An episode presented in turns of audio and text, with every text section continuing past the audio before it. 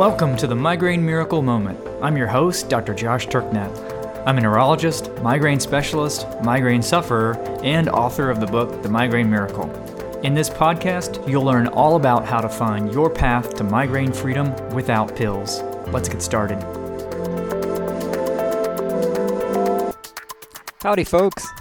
So, recently there was a study published on the link between migraines and Alzheimer's disease. And uh, I, I, know it was a study that sparked some anxiety amongst some of you because uh, some of you told me about it. And in this episode, I'm going to discuss that study, the results of it, um, what it means for migraine sufferers, and in particular, what I as a neurologist and a migraineur myself, and someone who is concerned about doing all that I can to protect myself against things like Alzheimer's disease, what I am doing about it. So, before we get into that, just a reminder that our last Keto Blast of the year is launching October 5th.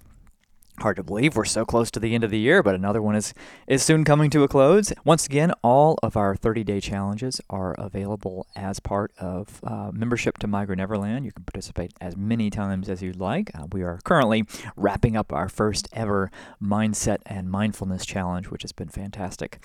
So, anyways, Keto Blast launches next, and we'd love to have you. Um, it is certainly something that is also very relevant to our topic today, as you'll hear about in a minute. Okay, so as I said in the introduction, recently a new study came out that explores the link between migraines and Alzheimer's. So, what was the study? Well, the study was part of um, the Manitoba study of health and aging. So, it uh, took place in Canada and was published in the International Journal of Geriatric Psychiatry.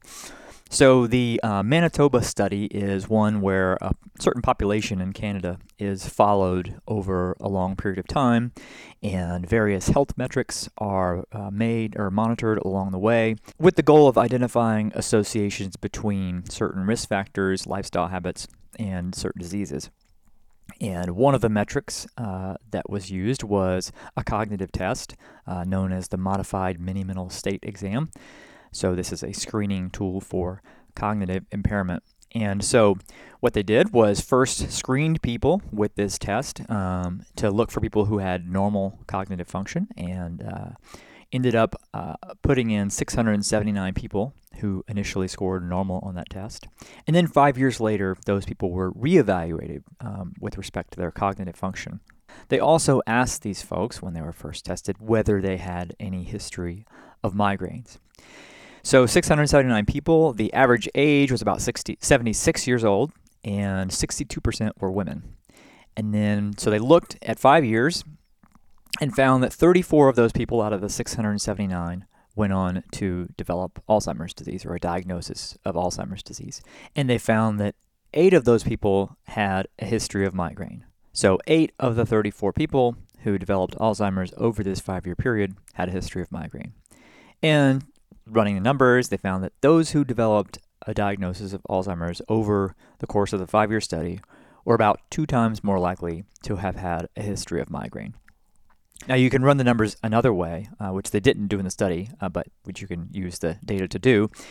And it, another way of saying this is that um, a diagnosis of migraine amounted to around an 11% five year risk of being diagnosed with Alzheimer's, and no diagnosis of migraine was associated with about a 5% five year risk. So, while the relative risk uh, of developing Alzheimer's in these two groups was double for the migraineurs, the absolute risk increase associated with migraine was 6%. So that also means that if you had migraines, you had about a 90% chance of not developing a diagnosis of Alzheimer's over the course of these five years. And not having migraines was associated with about a 95% chance of not developing a diagnosis of Alzheimer's. And remember that these folks were at an average age of 76 at the start of the study. So this is a time of increasingly higher risk of uh, Alzheimer's disease. So about uh, half of people uh, at the age of 85 will actually meet diagnosis, diagnostic criteria for Alzheimer's disease. It's also worth noting that the lower end of the 95% confidence interval for uh, this association between uh, migraine history and Alzheimer's was 1.22, which means that the um, data barely passed the criteria for even having statistical significance. Um, had that number been less than one, uh, it would not have, and this would been, have been reported as a, a negative study, meaning no association.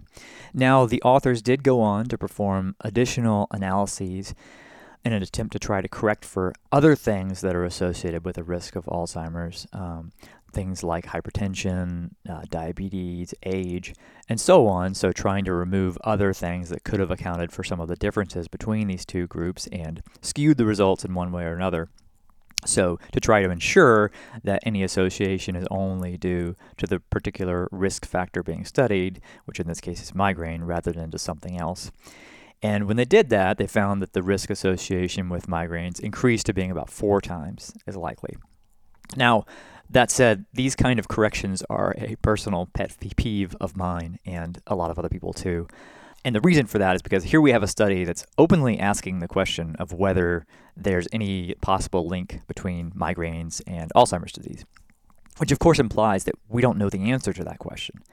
And that also applies to a great many other things as well. There are likely all sorts of other factors that are associated with an increased risk of Alzheimer's that we're entirely unaware of. So it's entirely impossible to correct for those things because we don't even know what they are. Furthermore, even for the ones that we have identified, we really don't have any clue about how to correct what the actual risk is for each particular risk factor in each particular individual. So it's delusional to think that we can actually perform these kinds of uh, precise corrections. Yet uh, this is routinely done using these fancy uh, statistics with logistic regression, uh, which kind of gives the illusion uh, with fancy mathematics that you've uncovered some uh, truth. But um, I don't put much weight into these sorts of things at all, nor do a lot of other folks. A better study of this kind would be where you were to ask this question prospectively. So you set up a trial from the outset where you divide groups from the start based on the presence or absence of migraine, and then you try to control for every other, at least known factor that's a risk for Alzheimer's. And then you don't end up having to do these um, statistical corrections to try to remove uh, bias which, as I said, you can't really ever do. So, doing and designing a trial that way at least gives you a slightly better chance of ensuring that the factor of interest uh, is accounting for your differences between groups. And what's kind of frustrating here is that the conclusion in this study mentions the fourfold increase, which of course was only generated after this statistical manipulation, uh, not the twofold uh, increase, which was just using the raw data. And of course, the fourfold makes for better headlines. Um, okay, so we could go on all day about the limitations of various types of research studies, but I think you get the point. So those were the findings. Again, possibly a small association between migraines and Alzheimer's disease risk. Um, nowhere near the risk that's associated with age, uh, which remains the number one risk factor for Alzheimer's, but nonetheless an association. Now, it is important to point out that there have been other studies that didn't show a link between Alzheimer's and migraine. And as I've already pointed out, this study does have its limitations, um, one of which I've described is the fact that it's retrospective, not prospective, uh, which makes it harder to find true associations. But let's go ahead and assume, for the sake of argument, that there is a real association here. So, what might that mean, and what can we take away from it? So, first things first, this is an association or a correlation between two factors. So, a study like this, even taken at face value, is not saying that migraines cause Alzheimer's disease or that there's any type of direct link. That's just one of many potential explanations for the association. So that association could easily easily be explained by other variables that are linked to both of these conditions. Now, all this being said, I personally wouldn't be at all surprised if this association was indeed real because as I've often talked about on this podcast, the factors that confer a higher likelihood of migraines are also ones that are associated with a heightened risk of Alzheimer's.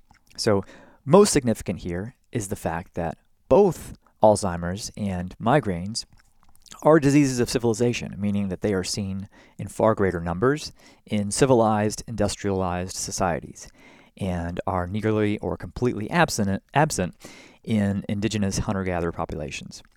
And that implies that there are common pathogenetic factors between those conditions, meaning the same set of things that can lead to both. And so the same kind of environmental factors in our modern world that increase the likelihood of migraines also increase the likelihood of Alzheimer's.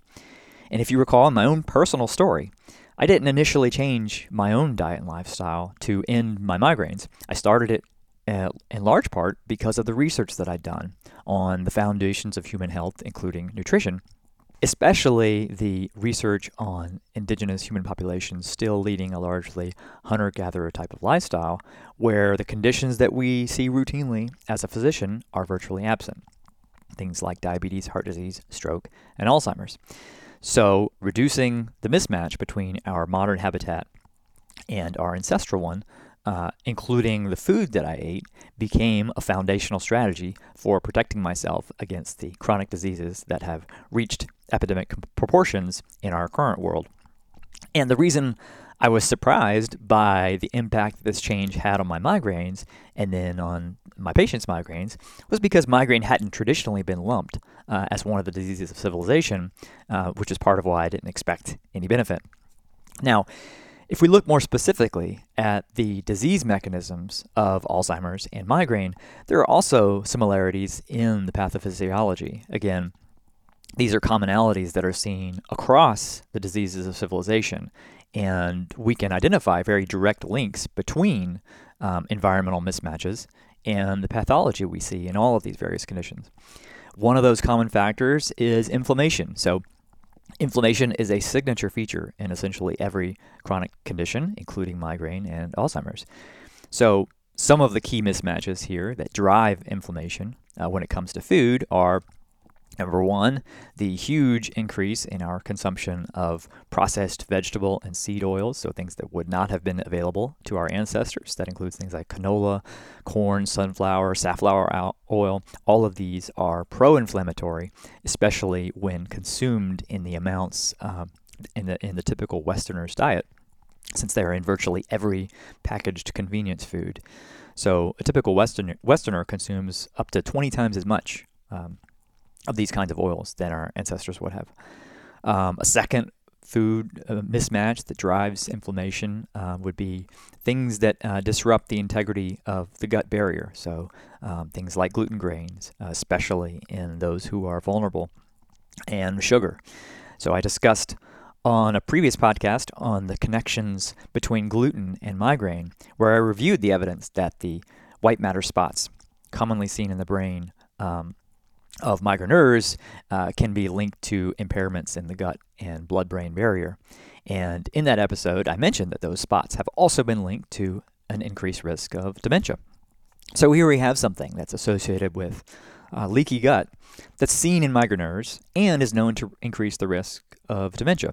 And so, based on that alone, you'd predict migraineurs to have a heightened risk of Alzheimer's disease.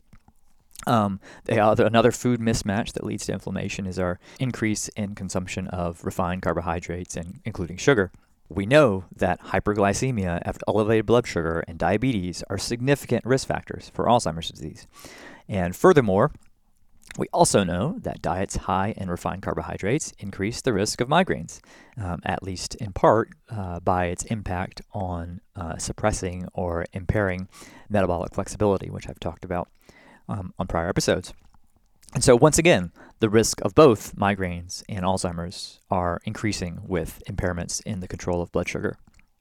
And then we have all the lifestyle mismatches as well that also increase inflammation, um, worsen our glycemic control, and so on. And so, again, these things would be predicted to lead to both an increase in the risk of migraine and an increase in the risk of Alzheimer's, which means we should see a higher incidence of Alzheimer's in those with a history of migraine. So, the overall take home message here is that given the abundance of evidence indicating that these are both mismatched diseases, meaning they are driven by the homeostatic stress produced when there's a mismatch between our present habitat and our um, ancestral habitat, we would predict an association between these two conditions. So, from a practical perspective, um, what does this, what does identifying this association change? For me, absolutely nothing. Like I said, I already assume that my migraine history makes me at higher risk of Alzheimer's. Just that one factor alone in isolation, um, which just gives me all the more reason to reduce mismatch in my diet and lifestyle. And it gives me all the more reason to ensure that I avoid non human foods that disrupt the gut barrier and favor ones that promote a healthy and robust one and healthy and diverse populations of gut microorganisms. Um, it certainly gives me all the more reason to regularly cycle in and out of nutritional ketosis. Again, the con- evidence continues to build that ketosis can be a powerful tool for Alzheimer's prevention and treatment. And certainly, if I or one of my family members were to be given a diagnosis of Alzheimer's tomorrow, um, I would be uh, ketogenic from there on out, and I would strongly urge them to be as well. So, all in all, this data just gives me all the more reason to continue to strengthen the uh, two of the three pillars of protection. Um, so, remember the three p- uh, pillars of protection for migraine are um, eliminating rebound, which wouldn't apply in the case of Alzheimer's, but the other two are minimizing mismatch in diet and lifestyle. And the third is establishing metabolic flexibility. So, two of these three are what I would consider to be the foundations of a protection plan for Alzheimer's disease and the ways to optimize the health of the brain. And in fact, I work with clients who come to me with a heightened risk of Alzheimer's disease, and this is the foundation of their plan. And as I've said before, I consider it a very happy coincidence that the Migraine Miracle Plan is also uh, the best plan for minimizing the chances of almost every chronic disease, including Alzheimer's. And you've heard many people in our community now talk about the hidden blessing of migraines, meaning that they were prompted to make changes in the, their diet and lifestyle um, way earlier than they would have otherwise. So by the time a condition like Alzheimer's starts to declare itself, it's way too late. Yet, in the case with migraines, many people are starting on this plan uh, decades uh, in advance uh, of when something, a condition like Alzheimer's, would strike. So, all in all, the results of a study like this, showing a possible link between migraines and Alzheimer's, makes me all the more thankful to have discovered this plan when I did. It'd be one thing if Alzheimer's was some inevitable thing that we were powerless over and we could do nothing to modify our risk, but that is absolutely not true at all. There is clearly an enormous uh, and necessary environmental component to Alzheimer's d- disease, and there's so much that we can do to modify our risk. Okay, so those are my takeaways from uh, this recent study. Um, just as a reminder again, our last Keto Blast of the year uh, launches uh, next week, October 5th. So if you're interested in utilizing nutritional ketosis as a means of protecting your brain over the long haul from things like Alzheimer's disease, and you want to know how I do it so that it also boosts my protection from the beast, then we'd love to have you as part of our next one. As always, thank you so much for listening. If you enjoy this podcast, it'd be awesome if you left a rating and review in iTunes. It really helps other people discover it. Okay, so now it is time to go out and slay the beast.